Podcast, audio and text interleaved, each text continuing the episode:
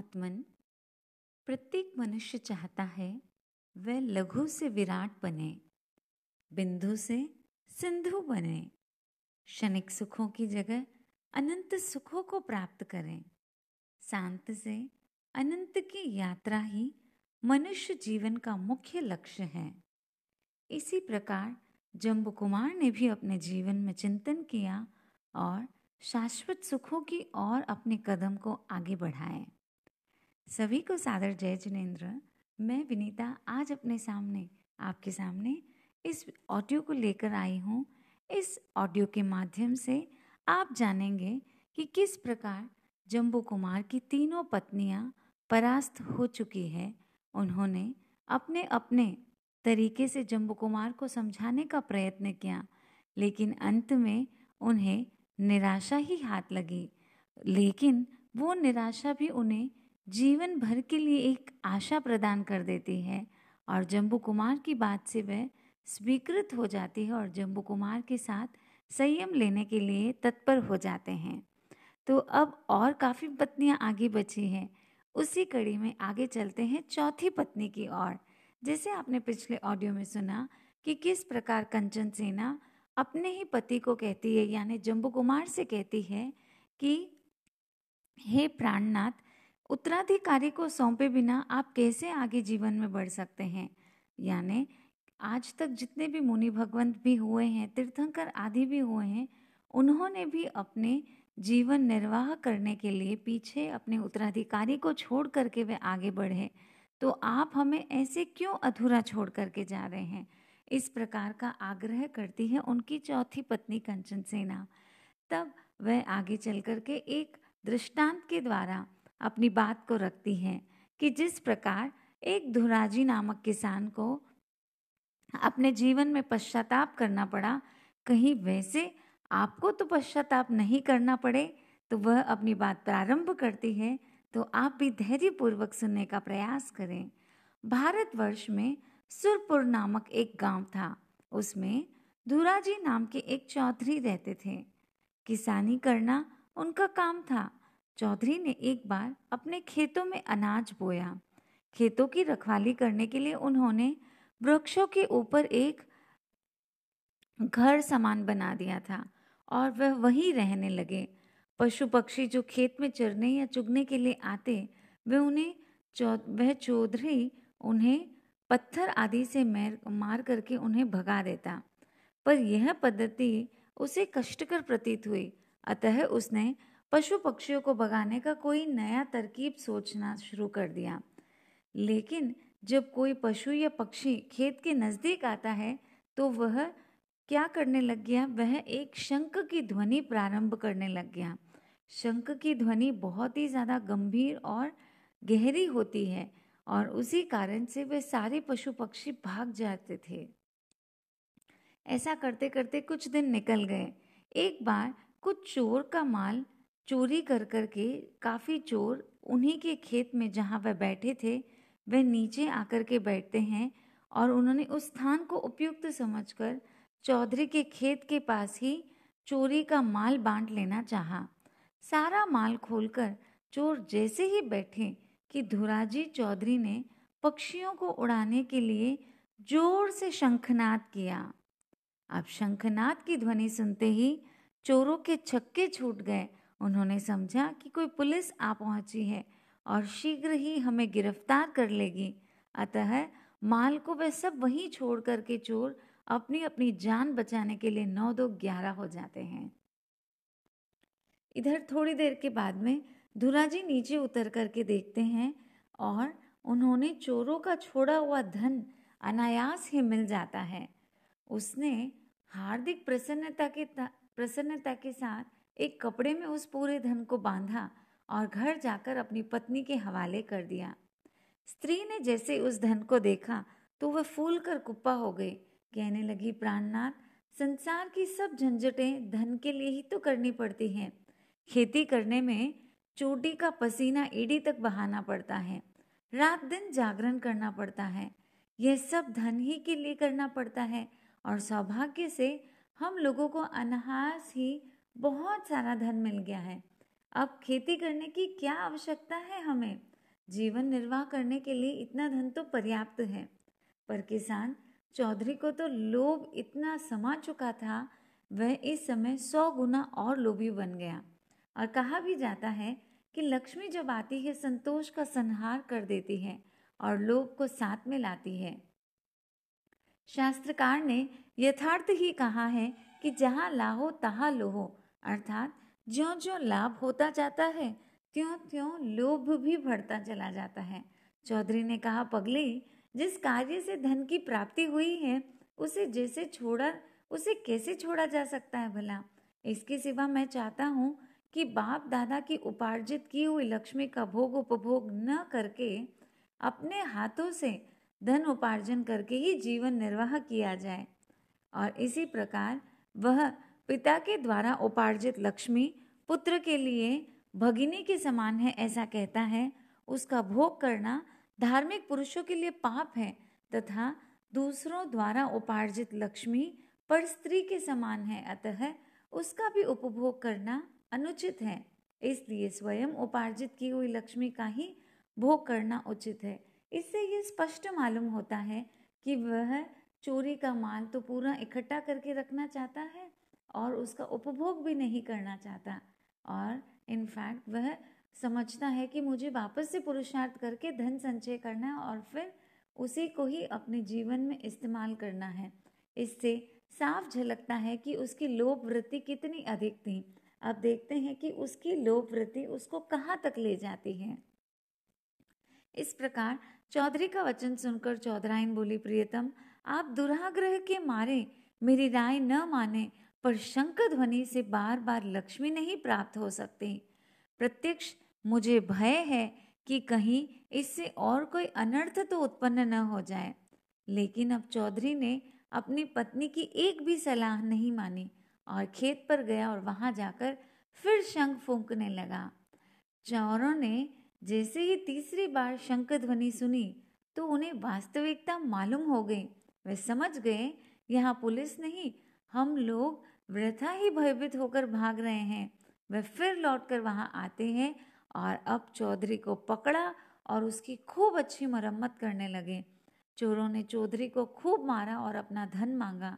लाचार चौधरी क्या करता भला, वह अपने घर गया और सारा धन इकट्ठा करके फिर से वहाँ लाकर उन्हें दे दिया, और ब्याज में उन्हें ढेर सारी मार भी पड़ गई, वो अलग है।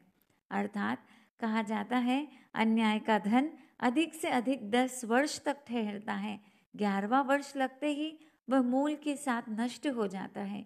इसीलिए ही कहा जाता है कि अन्याय के साथ जो कार्य किया जाता है या जिस धन का संचय किया जाता है, या तो वह पैसा यदि इकट्ठा हो भी जाए तो वह भी पाप में ही जाएगा, वह पुण्य या सुकृत कार्य में नहीं जा सकता। इसी प्रकार वह धन भी चला गया और ब्याज में उसे मार भी खानी पड़ी। अब चौधराइन कहती है कि देखिए, मैंने तो आपको कहा ही था कि बार बार शंख ध्वनि करने से कोई अनर्थ खड़ा हो जाएगा। आखिर मेरी तो तुमने एक बात भी नहीं सुनी और उसका फल अभी तुम्हें भुगतना पड़ा। जो कुछ मिल गया था उसी में संतोष मानकर रहते तो आनंद से निर्वाह हो जाता। इस प्रकार चौधराइन कहती है। चौधराइन उसकी खूब भर्त्सना करती है और दूसरे कुटुंबी भी उसे आजीवन कोसते रहते हैं। अब यह दृष्टांत देकर कंचन सेना कहती है, हे प्राणधार, किसान की पत्नी की तरह मैं भी आपसे कहती हूँ कि आपने किसान की भांति एक बार खूब वैभव प्राप्त कर लिया है। अब आप विशिष्ट सुख की कामना से प्रेरित होकर दूसरी बार जब शंख फूंकना चाहते हैं, पर इससे उस किसान की भांति आपको भी कहीं जीवन पर्यंत दुख तो नहीं भुगतना पड़े, अतः आप प्राप्त सामग्री से ही संतोष धारण कर लीजिए। दीक्षा लेने की बात दिल से निकाल दीजिए, इसी में आपका, हमारा और कुटुंबी जन का कल्याण होगा। तो कंचन सेना की बात सुनकर जम्बू कुमार अत्यंत शांति से कहने लगी, कंचन सेना, तुम्हारा कथन तो सर्वथा निर्दोष है, पर उसका उपसंहार तुमने ठीक नहीं किया। तुम जो अभिप्राय अपने कथन का निकालना चाहती हो उससे उल्टा अभिप्राय निकलता है। किसान चौधरी की दुर्दशा का कारण था लोभ। यदि वह लोभ का परित्याग कर देता तो उसे दुख न भोगना पड़ता। सांसारिक विभूति की लालसा भी दुख का कारण है। यही तो मैं भी तुम्हें कह रहा हूँ और इसी के अनुसार आचरण करना चाहता हूँ। अतः तुम्हारे कथन अनुसार ही मुझे नहीं पछताना पड़ेगा। जो विषय सुखों में फंसेगा उसी को पश्चाताप करना पड़ेगा। अब आगे चल करके जम्बू कुमार अपनी ओर से एक दृष्टांत के माध्यम से अपनी बात को बताना चाहते हैं। तो क्या आप सब तैयार हैं जानने के लिए? तो जी हाँ, चलते हैं आगे उस दृष्टांत को सुनने के लिए। अब वो बताते हैं जैसे कि एक बंदर को पछताना पड़ा था। कंचन सेना पूछती है, किस बंदर को पछताना पड़ा? तनिक स्पष्ट तो समझाएं। जम्बू कुमार कहते हैं, एक बगीचा था, वहाँ तरह तरह के वृक्षों, लताओं, फल फूलों से युक्त अतिशय रमणीय और मनोहर था। उसमें बंदरों का एक युथ रहता था, यानी एक समूह रहता था। सब बंदर मन चाहे फल फूल खाते आनंद के साथ रहा करते थे। उनमें एक बंदर तरुण था, यानी युवान था। वह एक बंदरी को अपना बनाने के लिए एक बूढ़े बंदर से लड़ पड़ा। बूढ़ा बंदर भी साहसी था, उसने तरुण को मार भगाया। वह तरुण बंदर उस युद्ध से भागकर किसी जंगल में चला गया। अब प्यास के मारे उसकी प्राण निकले जा रहे थे। उसने इधर उधर घूम फिरकर पानी की तलाश की। अंत में उसे एक गड्ढे में पानी मिल गया। वह उस गड्ढे में जाकर के गिर गया। गड्ढे में गिरने से पानी की चिखल हो, यानी पानी उससे पूरा चिपक गया। अब उस पानी को न पी कर के उसने गीली मिट्टी से पूरा शरीर लपेट लिया। लपेटते समय और थोड़ी देर तक तो उस मिट्टी में उसे बड़ी शांति जान पड़ी, पर सूर्य के आताप से शरीर की गर्मी से वह गीली मिट्टी सूख कर तड़कने लगी। अब जैसे जैसे मिट्टी तड़कती जाती त्यों त्यों उसकी चमड़ी जैसे फटने से लग गई और उसे बड़ी भयंकर वेदना होने लग गई। वह वेदना का मारा इधर से उधर, उधर से इधर दौड़ने लग गया और अपनी मूर्खता पूर्ण करने के लिए अपने को ही कोसने लगा। बंदर ने अल्पकालीन सुख के लिए महान दुख भोग लिया। कंचन सेना, ये बंदर की कथा है, इस पर जरा गौर से विचार करो। बंदर की तरह पाप रूपी गीली मिट्टी, यानी झूठ, चोरी, निंदा, विकथा आदि करते करते करते फलस्वरूप मिट्टी को संचित करना सरल है, पर जब उसका फल भुगतने का समय आता है तब बड़ी कठोर वेदना का अनुभव होता है। सचमुच यह विषय विकार घोर यातनाओं के जनक हैं, फिर भी सांसारिक प्राणी इन्हें सुखरूप मानकर इनमें अनुरक्त रहते हैं। ये कैसे आश्चर्य की बात है। ठीक ही कहते हैं कि विषय रूपी मांस का अनुरागी यह संसारी जीव दुख को ही अज्ञान के कारण सुखरूप मान लेता है। वह भोगों में ऐसा आसक्त हो जाता है कि प्रतिक्षण नष्ट होती आयु को भी नहीं जान पाता। शास्त्रकार कहते हैं, खंडमित्त सुखा बहुकाल दुखा पगाम दुखा अनिगाम सुखा संसार मोक्षस्य विपक्ष भूया खानी अनत्थान ओ काम भोगा। अर्थात काम भोग एक क्षण भी सुखदायक प्रतीत होते हैं, परंतु चिरकाल तक वे दुख देते रहते हैं। इनमें जरा सा सुख है, परंतु दुख परिणाम में अत्यधिक है। यह विषय भोग संसार से मुक्त होने के मार्ग में बाधक है और विविध प्रकार के अनर्थों की खान है। कंचन सेना, जो व्यक्ति विवेकशील है उन्हें उन अनर्थकारी विषय भोगों से दूर से ही बचना चाहिए। यह विषय सुख तलवार की तीखी धार पर लिपटे हुए शहद के समान है। चाटते समय तो शहद का थोड़ा सा मिठास मालूम होता है, पर जीभ काटने से अपार वेदना सहन करनी पड़ती है। इसलिए कंचन सेना, तुम भी मेरे पद का रोड़ा मत बनो। मैं कोई अप्रशस्त कार्य नहीं कर रहा हूँ। जम्बू कुमार के सारे कथन को सुनकर कंचन सेना भी मौन रही। उसे कुछ भी उत्तर नहीं सूझ पड़ा। वह अपने पराजित साथनियों के पास जाकर बैठ जाती है। इस प्रकार कंचन सेना भी उनकी बातों में मग्न हो जाती है और उन्हें स्वीकार कर लेती है, और बाकी स्त्रियां उसे परास्त देख कर के और अपने धैर्य को नष्ट होना उनका प्रारंभ हो जाता है। उन्हें स्पष्ट दिखाई देने लग गया कि अब स्वामी किसी भी प्रकार समझाए से नहीं समझने वाले, फिर भी प्रयत्न करना चाहिए।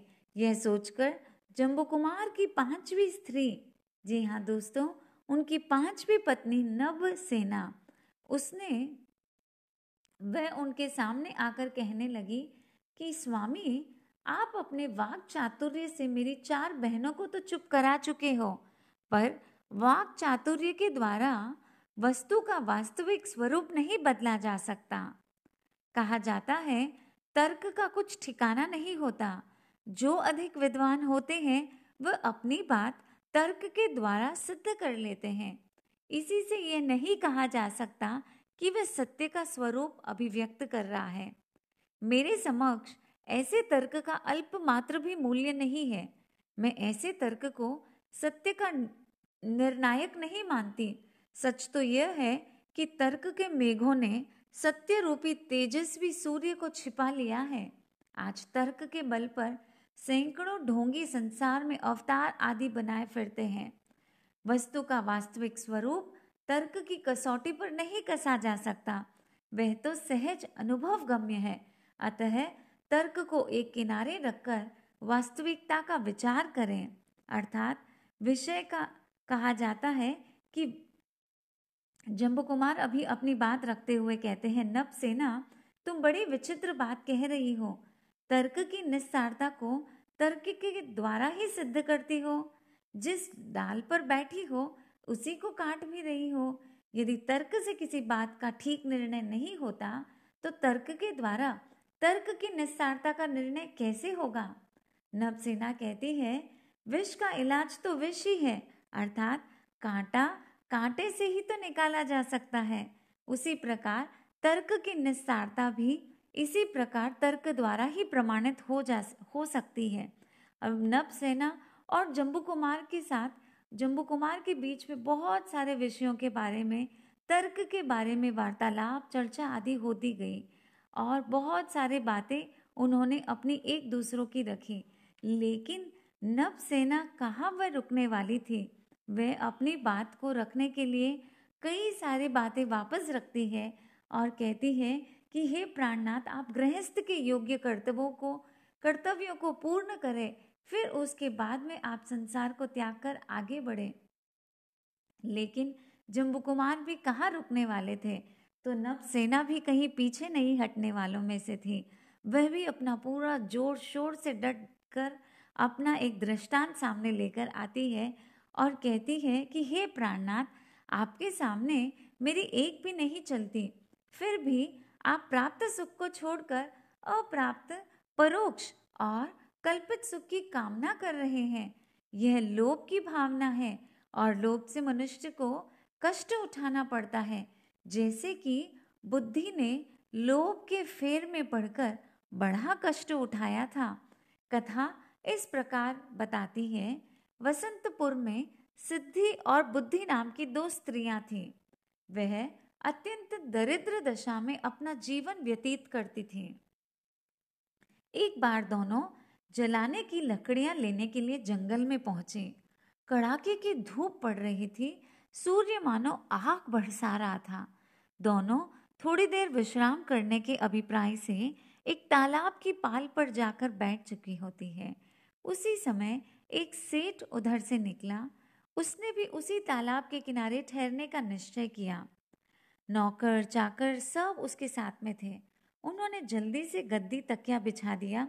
सेठ आराम से बैठ गया। उनके दास दासियों के साथ हीरा पन्ना आदि के आभूषणों से भार से लदी हुई सेठानी भी वहीं आकर के आराम से बैठ जाती है। सब नौकर अपने अपने काम में लग गए। कोई पान लगाने लगा, कोई फूलों की मनोहर माला गूंथने लगा। सेठ जी के शुभ्र और बहुमूल्य वस्त्रों से इत्र की सुगंध हवा के साथ चारों ओर फैलकर आसपास वायुमंडल को सुगंधित करने लगी। सेठ सेठानी ने इस राजसी वैभव को देखकर वह उन दोनों दरिद्र स्त्रियां यानी सिद्धि और बुद्धि की आंखों में आंसू आ गए। अब सोच सकते हैं कि वह आंसू क्यों, कौन से आंसू होंगे। क्या वे उनके सुख के आंसू थे या फिर उनके दुख के आंसू थे? आइए देखते हैं वह कौन से आंसू की बात यहाँ बता रही है। वे अपने दरिद्रता के आंसू से रो रही थी।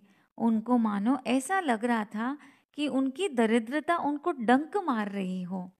एक ने दूसरी से कहा, बहन देखो तो सही, एक और हम हैं और दूसरी और सेठानी। कितने बृहद अंतर है हम दोनों में। एक और साक्षात स्वर्ग का नमूना और दूसरी और घोर नरक का कष्ट हमें दृश्य उपस्थित हो रहा है हमारे जीवन में। हमारे भी 2 हाथ, 2 पैर, 2 आँखें, 2 कान और सेठानी के भी इतने ही हैं। हमारा शरीर हाड़ मांस से बना है और सेठानी का भी शरीर हाड़ मांस का ही पिंड है। किसी बात में कुछ भी अंतर दिखाई नहीं देता अपने बीच में।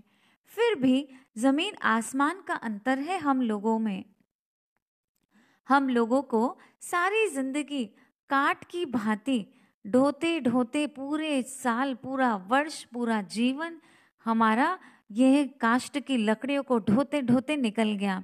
सिर के सारे बाल तक उड़े जा रहे हैं और यह सेठानी कुछ भी परिश्रम नहीं करती, फिर भी अनेक दासियां उसकी सेवा में उपस्थित हैं। ओट में खड़े हुए एक दयालु पुरुष ने अब दोनों की दुख भरी बातें सुन रहे थे। वो अब इस प्रकार उन दोनों के जीवन में क्या परिवर्तन होता है, वह जो पुरुष है वह पुरुष उनके लिए क्या बनकर के आता है, क्या उनको वह भी उस प्रकार के स्वर्गीय सुख को भोग प्रदान कर पाएगा या फिर उन्हें कुछ और प्रदान करके वह जाता है। क्या वह उन दोनों की दरिद्रता को दूर करने में कामयाब होता है या फिर उनकी दरिद्रता को और भी बढ़ा करके चले जाता है, या फिर वह सेठ की जो सेठानी होती है उसे ही दरिद्र कर देता है। बहुत सारे प्रश्न आपके भी दिमाग में खड़े हो रहे होंगे, लेकिन थोड़ा सा और धैर्य रखना होगा, थोड़ा सा और इंतज़ार करना होगा आपको अगले ऑडियो के लिए।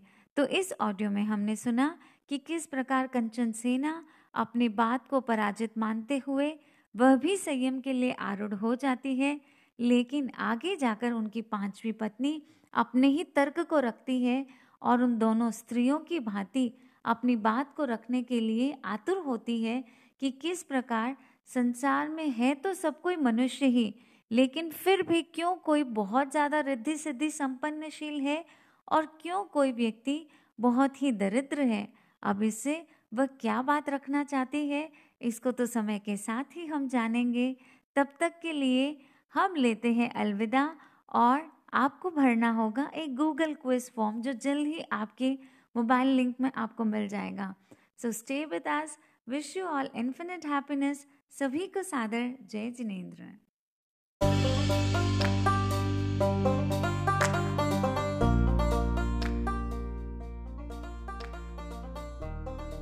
हे आत्मन, प्रत्येक मनुष्य चाहता है वह लघु से विराट बने, बिंदु से सिंधु बने, क्षणिक सुखों की जगह अनंत सुखों को प्राप्त करें।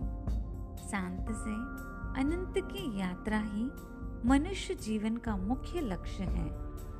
इसी प्रकार जम्बू कुमार ने भी अपने जीवन में चिंतन किया और शाश्वत सुखों की ओर अपने कदम को आगे बढ़ाए। सभी को सादर जय जिनेंद्र। मैं विनीता आज अपने सामने, आपके सामने इस ऑडियो को लेकर आई हूँ। इस ऑडियो के माध्यम से आप जानेंगे कि किस प्रकार जम्बू कुमार की 3 पत्नियां परास्त हो चुकी हैं।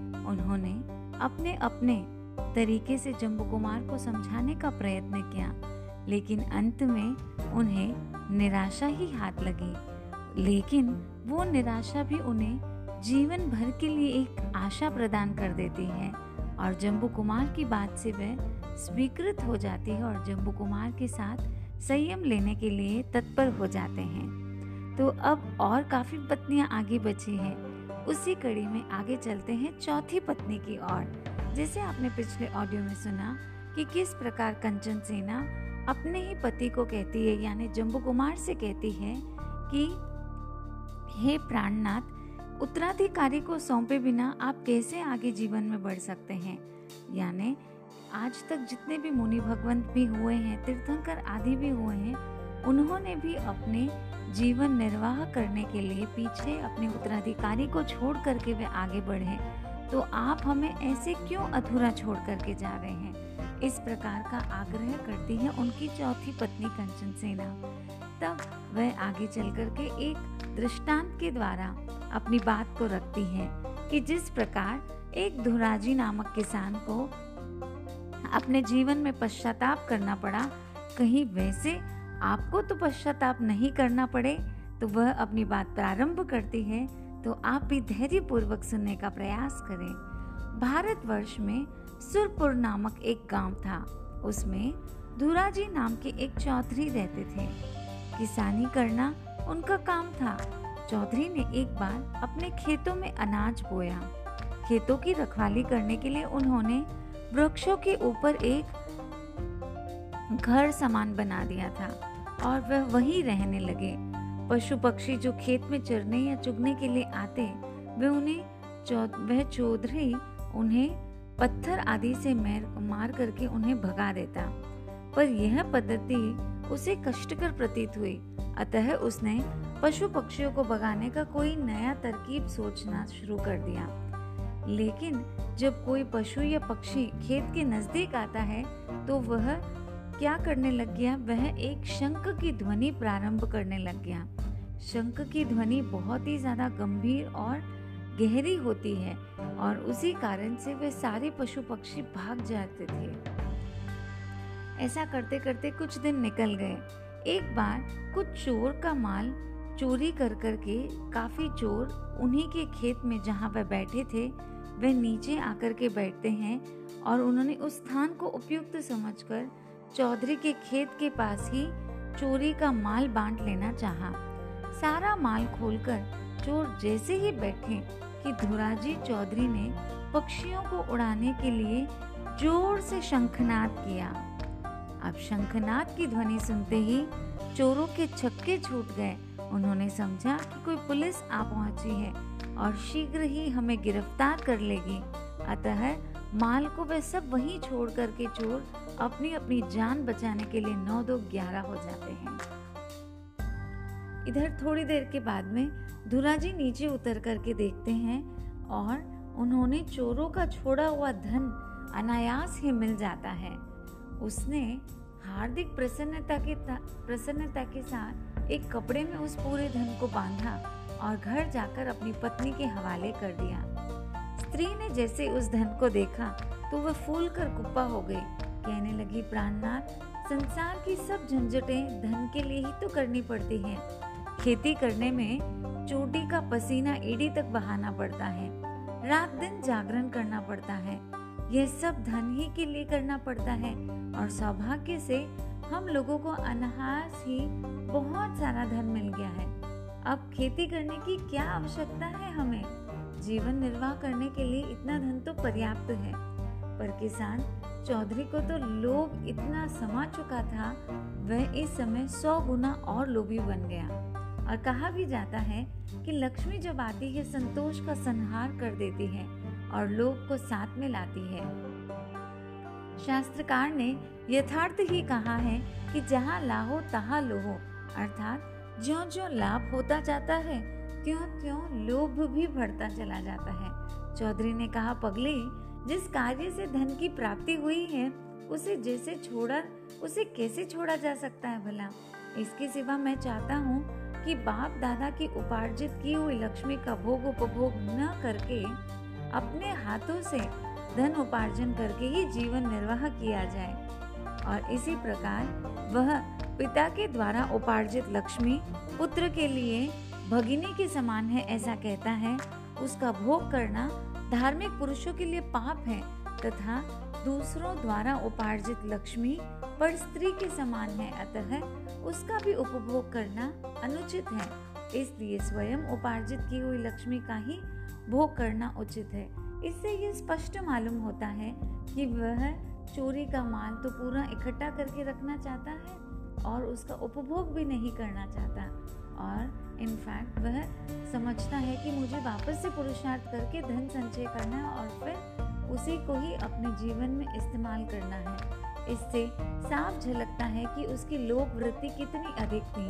अब देखते हैं कि उसकी लोभ वृत्ति उसको कहाँ तक ले जाती है। इस प्रकार चौधरी का वचन सुनकर चौधराइन बोली, प्रियतम, आप दुराग्रह के मारे मेरी राय न माने, पर शंख ध्वनि से बार बार लक्ष्मी नहीं प्राप्त हो सकती। प्रत्यक्ष मुझे भय है कि कहीं इससे और कोई अनर्थ तो उत्पन्न न हो जाए। लेकिन अब चौधरी ने अपनी पत्नी की एक भी सलाह नहीं मानी और खेत पर गया और वहां जाकर फिर शंख फूंकने लगा। चौरों ने जैसे ही तीसरी बार शंख ध्वनि सुनी तो उन्हें वास्तविकता मालूम हो गई। वे समझ गए यहाँ पुलिस नहीं, हम लोग वृथा ही भयभीत होकर भाग रहे हैं। वे फिर लौटकर वहां आते हैं और अब चौधरी को पकड़ा और उसकी खूब अच्छी मरम्मत करने लगे। चोरों ने चौधरी को खूब मारा और अपना धन मांगा। लाचार चौधरी क्या करता भला? वह अपने घर गया और सारा धन इकट्ठा करके फिर से वहां लाकर उन्हें दे दिया, और ब्याज में उन्हें ढेर सारी मार भी पड़ गई, वो अलग है। अर्थात कहा जाता है अन्याय का धन अधिक से अधिक 10 वर्ष तक ठहरता है, 11वां वर्ष लगते ही वह मूल के साथ नष्ट हो जाता है। इसीलिए ही कहा जाता है कि अन्याय के साथ जो कार्य किया जाता है, ये जिस धन का संचय किया जाता है, या तो वह पैसा यदि इकट्ठा हो भी जाए तो वह भी पाप में ही जाएगा, वह पुण्य या सुकृत कार्य में नहीं जा सकता। इसी प्रकार वह धन भी चला गया और ब्याज में उसे मार भी खानी पड़ी। अब चौधराइन कहती है कि देखिए, मैंने तो आपको कहा ही था कि बार बार शंख ध्वनि करने से कोई अनर्थ खड़ा हो जाएगा। आखिर मेरी तो तुमने एक बात भी नहीं सुनी और उसका फल अभी तुम्हें भुगतना पड़ा। जो कुछ मिल गया था उसी में संतोष मानकर रहते तो आनंद से निर्वाह हो जाता। इस प्रकार चौधराइन कहती है। चौधराइन उसकी खूब भर्त्सना करती है और दूसरे कुटुंबी भी उसे आजीवन कोसते रहते हैं।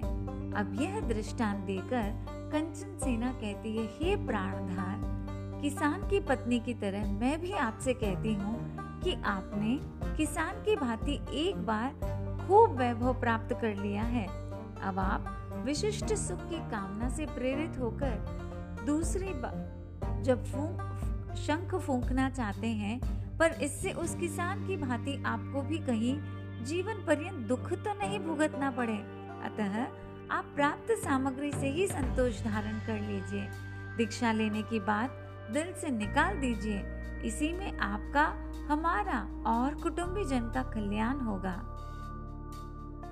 तो कंचन सेना की बात सुनकर जम्बू कुमार अत्यंत शांति से कहने लगे, कंचन सेना तुम्हारा कथन तो सर्वथा निर्दोष है, पर उसका उपसंहार तुमने ठीक नहीं किया। तुम जो अभिप्राय अपने कथन का निकालना चाहती हो उससे उल्टा अभिप्राय निकलता है। किसान चौधरी की दुर्दशा का कारण था लोभ। यदि वह लोभ का परित्याग कर देता तो उसे दुख न भोगना पड़ता। सांसारिक विभूति की लालसा भी दुख का कारण है। यही तो मैं भी तुम्हें कह रहा हूँ और इसी के अनुसार आचरण करना चाहता हूँ, अतः तुम्हारे कथन अनुसार ही मुझे नहीं पछताना पड़ेगा। जो विषय सुखों में फंसेगा उसी को पश्चाताप करना पड़ेगा। अब आगे चल करके जम्बू कुमार अपनी ओर से एक और एक दृष्टांत के माध्यम से अपनी बात को बताना चाहते हैं। तो क्या आप सब तैयार हैं जानने के लिए? तो जी हाँ, चलते हैं आगे उस दृष्टांत को सुनने के लिए। अब वो बताते हैं जैसे कि एक बंदर को पछताना पड़ा था। कंचन सेना पूछती है, किस बंदर को पछताना पड़ा? तनिक स्पष्ट तो समझाए। जम्बू कुमार कहते हैं, एक बगीचा था, वहाँ तरह तरह के वृक्षों, लताओं, फल फूलों से युक्त अतिशय रमणीय और मनोहर था। उसमें बंदरों का एक युद्ध रहता था, यानी एक समूह रहता था। सब बंदर मन चाहे फल फूल खाते आनंद के साथ रहा करते थे। उनमें एक बंदर तरुण था, यानी युवान था। वह एक बंदरी को अपना बनाने के लिए एक बूढ़े बंदर से लड़ पड़ा। बूढ़ा बंदर भी साहसी था, उसने तरुण को मार भगाया। वह तरुण बंदर उस युद्ध से भागकर किसी जंगल में चला गया। अब प्यास के मारे उसकी प्राण निकले जा रहे थे। उसने इधर उधर घूम फिरकर पानी की तलाश की। अंत में उसे एक गड्ढे में पानी मिल गया। वह उस गड्ढे में जाकर के गिर गया। गड्ढे में गिरने से पानी की चिखल हो, यानी पानी उससे पूरा चिपक गया। अब उस पानी को न पी करके उसने गीली मिट्टी से पूरा शरीर लपेट लिया। लपेटते समय और थोड़ी देर तक तो उस मिट्टी में उसे बड़ी शांति जान पड़ी, पर सूर्य के आताप से शरीर की गर्मी से वह गीली मिट्टी सूख कर तड़कने लगी। अब जैसे जैसे मिट्टी तड़कती जाती, त्यों त्यों उसकी चमड़ी जैसे फटने से लग गई और उसे बड़ी भयंकर वेदना होने लग गई। वह वेदना का मारा इधर से उधर, उधर से इधर दौड़ने लग गया और अपनी मूर्खता पूर्ण करने के लिए अपने को ही कोसने लगा। बंदर ने अल्पकालीन सुख के लिए महान दुख भोग लिया। कंचन सेना, ये बंदर की कथा है, इस पर जरा गौर से विचार करो। बंदर की तरह पाप रूपी गीली मिट्टी, यानी झूठ, चोरी, निंदा, विकथा आदि करते करते करते फल स्वरूप मिट्टी को संचित करना सरल है, पर जब उसका फल भुगतने का समय आता है तब बड़ी कठोर वेदना का अनुभव होता है। सचमुच यह विषय विकार घोर यातनाओं के जनक है, फिर भी सांसारिक प्राणी इन्हें सुखरूप मानकर इनमें अनुरक्त रहते हैं। ये कैसे आश्चर्य की बात है। ठीक ही कहते हैं कि विषय रूपी मांस का अनुरागी यह संसारी जीव दुख को ही अज्ञान के कारण सुख रूप मान लेता है। वह भोगों में ऐसा आसक्त हो जाता है कि प्रतिक्षण नष्ट होती आयु को भी नहीं जान पाता। शास्त्रकार कहते हैं, खंडमित्त सुखा बहुकाल दुखा पगाम दुखा अनिगाम सुखा संसार मुखस्य विपक्ष भूया खानी अनत्थान ओ काम भोगा। अर्थात काम भोग एक क्षण भी सुखदायक प्रतीत होते हैं, परंतु चिरकाल तक वे दुख देते रहते हैं। इनमें जरा सा सुख है, परंतु दुख परिणाम में अत्यधिक है। यह विषय भोग संसार से मुक्त होने के मार्ग में बाधक है और विविध प्रकार के अनर्थों की खान है। कंचन सेना, जो व्यक्ति विवेकशील है उन्हें उन अनर्थकारी विषय भोगों से दूर से ही बचना चाहिए। यह विषय सुख तलवार की तीखी धार पर लिपटे हुए शहद के समान है। चाटते समय तो शहद का थोड़ा सा मिठास मालूम होता है, पर जीभ काटने से अपार वेदना सहन करनी पड़ती है। इसलिए कंचन सेना, तुम भी मेरे पद का रोड़ा मत बनो। मैं कोई अप्रशस्त कार्य नहीं कर रहा हूँ। जम्बू कुमार के सारे कथन को सुनकर कंचन सेना भी मौन रही। उसे कुछ भी उत्तर नहीं सूझ पड़ा। वह अपने पराजित साथनियों के पास जाकर बैठ जाती है। इस प्रकार कंचन सेना भी उनकी बातों में मग्न हो जाती है और उन्हें स्वीकार कर लेती है। और बाकी स्त्रियां उसे परास्त देख करके और अपने धैर्य को नष्ट होना उनका प्रारंभ हो जाता है। उन्हें स्पष्ट दिखाई देने लग गया कि अब स्वामी किसी भी प्रकार समझाए से नहीं समझने वाले, फिर भी प्रयत्न करना चाहिए। यह सोचकर जम्बू कुमार की पांचवी स्त्री, जी हाँ दोस्तों, उनकी पांचवी पत्नी नव सेना, वह उनके सामने आकर कहने लगी कि स्वामी, आप अपने वाक चातुर्य से मेरी चार बहनों को तो चुप करा चुके हो, पर वाक चातुर्य के द्वारा वस्तु का वास्तविक स्वरूप नहीं बदला जा सकता। कहा जाता है, तर्क का कुछ ठिकाना नहीं होता। जो अधिक विद्वान होते हैं वह अपनी बात तर्क के द्वारा सिद्ध कर लेते हैं। इसी से यह नहीं कहा जा सकता कि वह सत्य का स्वरूप अभिव्यक्त कर रहा है। मेरे समक्ष ऐसे तर्क का अल्प मात्र भी मूल्य नहीं है। मैं ऐसे तर्क को सत्य का निर्णायक नहीं मानती। सच तो यह है कि तर्क के मेघों ने सत्य रूपी तेजस्वी सूर्य को छिपा लिया है। आज तर्क के बल पर सैकड़ों ढोंगी संसार में अवतार आदि बनाए फिरते हैं। वस्तु का वास्तविक स्वरूप तर्क की कसौटी पर नहीं कसा जा सकता, वह तो सहज अनुभव गम्य है। अतः तर्क को एक किनारे रखकर वास्तविकता का विचार करें, अर्थात विषय का कहा जाता है कि जम्बू कुमार अभी अपनी बात रखते हुए कहते हैं, नव सेना तुम बड़ी विचित्र बात कह रही हो। तर्क की निस्सारता को तर्क के द्वारा ही सिद्ध करती हो। जिस डाल पर बैठी हो उसी को काट भी रही हो। यदि तर्क से किसी बात का ठीक निर्णय नहीं होता तो तर्क के द्वारा तर्क की निस्सारता का निर्णय कैसे होगा। नव सेना कहती है, विष का इलाज तो विष ही है, अर्थात कांटा कांटे से ही तो निकाला जा सकता है। उसी प्रकार तर्क की निस्सारता भी इसी प्रकार तर्क द्वारा ही प्रमाणित हो सकती है। अब नव सेना और जम्बू कुमार के बीच में बहुत सारे विषयों के बारे में, तर्क के बारे में वार्तालाप चर्चा आदि होती गई और बहुत सारे बातें उन्होंने अपनी एक दूसरों की रखी। लेकिन नव सेना कहाँ वह रुकने वाली थी। वह अपनी बात को रखने के लिए कई सारे बातें वापस रखती है और कहती है कि हे प्राणनाथ, आप गृहस्थ के योग्य कर्तव्यों को पूर्ण करें, फिर उसके बाद में आप संसार को त्याग कर आगे बढ़ें। लेकिन जम्बू कुमार भी कहाँ रुकने वाले थे, तो नव सेना भी कहीं पीछे नहीं हटने वालों में से थी। वह भी अपना पूरा जोर शोर से डट कर अपना एक दृष्टांत सामने लेकर आती है और कहती है कि हे प्राणनाथ, आपके सामने मेरी एक भी नहीं चलती, फिर भी आप प्राप्त सुख को छोड़कर अप्राप्त, परोक्ष और कल्पित सुख की कामना कर रहे हैं। यह लोभ की भावना है और लोभ से मनुष्य को कष्ट उठाना पड़ता है। जैसे कि बुद्धि ने लोभ के फेर में पड़कर बड़ा कष्ट उठाया था। कथा इस प्रकार बताती है, वसंतपुर में सिद्धि और बुद्धि नाम की दो स्त्रियां थीं। वह अत्यंत दरिद्र दशा में अपना जीवन व्यतीत करती थी। एक बार दोनों जलाने की लकड़ियां लेने के लिए जंगल में पहुंचे।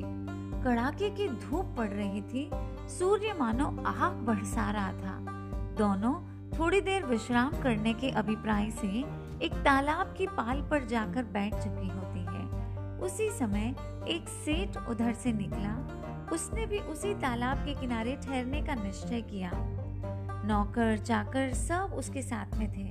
उन्होंने जल्दी से गद्दी तकिया बिछा दिया।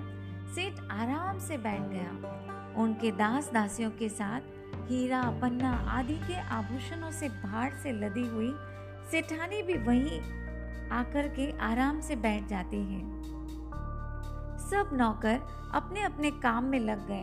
कोई पान लगाने लगा, कोई फूलों की मनोहर माला गूंथने लगा। सेठ जी के शुभ्र और बहुमूल्य वस्त्रों से इत्र की सुगंध हवा के साथ चारों ओर फैलकर आसपास वायुमंडल को सुगंधित करने लगी। सेठ सेठानी ने इस राजसी वैभव को देखकर वह उन दोनों दरिद्र स्त्रियां यानी सिद्धि और बुद्धि की आंखों में आंसू आ गए। अब सोच सकते हैं कि वह आंसू कौन से आंसू होंगे। क्या वे उनके सुख के आंसू थे या फिर उनके दुख के आंसू थे। आइए देखते हैं वह कौन से आंसू की बात यहाँ बता रही है। वे अपने दरिद्रता के आंसू से रो रही थी। उनको मानो ऐसा लग रहा था कि उनकी दरिद्रता उनको डंक मार रही हो। एक ने दूसरी से कहा, बहन देखो तो सही, एक और हम है और दूसरी और सेठानी, कितने बृहत अंतर है हम दोनों में। एक और साक्षात स्वर्ग का नमूना और दूसरी और घोर नरक का कष्ट हमें दृश्य उपस्थित हो रहा है हमारे जीवन में। हमारे भी 2 हाथ, 2 पैर, 2 आँखें, 2 कान और सेठाने के भी इतने ही हैं। हमारा शरीर हाड़ मांस से बना है और सेठाने का भी शरीर हाड़ मांस का ही पिंड है। किसी बात में कुछ भी अंतर दिखाई नहीं देता अपने बीच में, फिर भी जमीन आसमान का अंतर है हम लोगों में। हम लोगों को सारी जिंदगी काट की भांति ढोते ढोते पूरे साल, पूरा वर्ष, पूरा जीवन हमारा यह काष्ट की लकड़ियों को ढोते ढोते निकल गया। सिर के सारे बाल तक उड़े जा रहे हैं और यह सेठानी कुछ भी परिश्रम नहीं करती, फिर भी अनेक दासियां उसकी सेवा में उपस्थित हैं। ओट में खड़े हुए एक दयालु पुरुष ने अब दोनों की दुख भरी बातें सुन रहे थे। वो अब इस प्रकार उन दोनों के जीवन में क्या परिवर्तन होता है, वह जो पुरुष है वह पुरुष उनके लिए क्या बनकर के आता है, क्या उनको वह भी उस प्रकार के स्वर्गीय सुख को भोग प्रदान कर पाएगा या फिर उन्हें कुछ और प्रदान करके वह जाता है। क्या वह उन दोनों की दरिद्रता को दूर करने में कामयाब होता है या फिर उनकी दरिद्रता को और भी बढ़ा करके चले जाता है, या फिर वह सेठ की जो सेठानी होती है उसे ही दरिद्र कर देता है। बहुत सारे प्रश्न आपके भी दिमाग में खड़े हो रहे होंगे, लेकिन थोड़ा सा और धैर्य रखना होगा, थोड़ा सा और इंतज़ार करना होगा आपको अगले ऑडियो के लिए।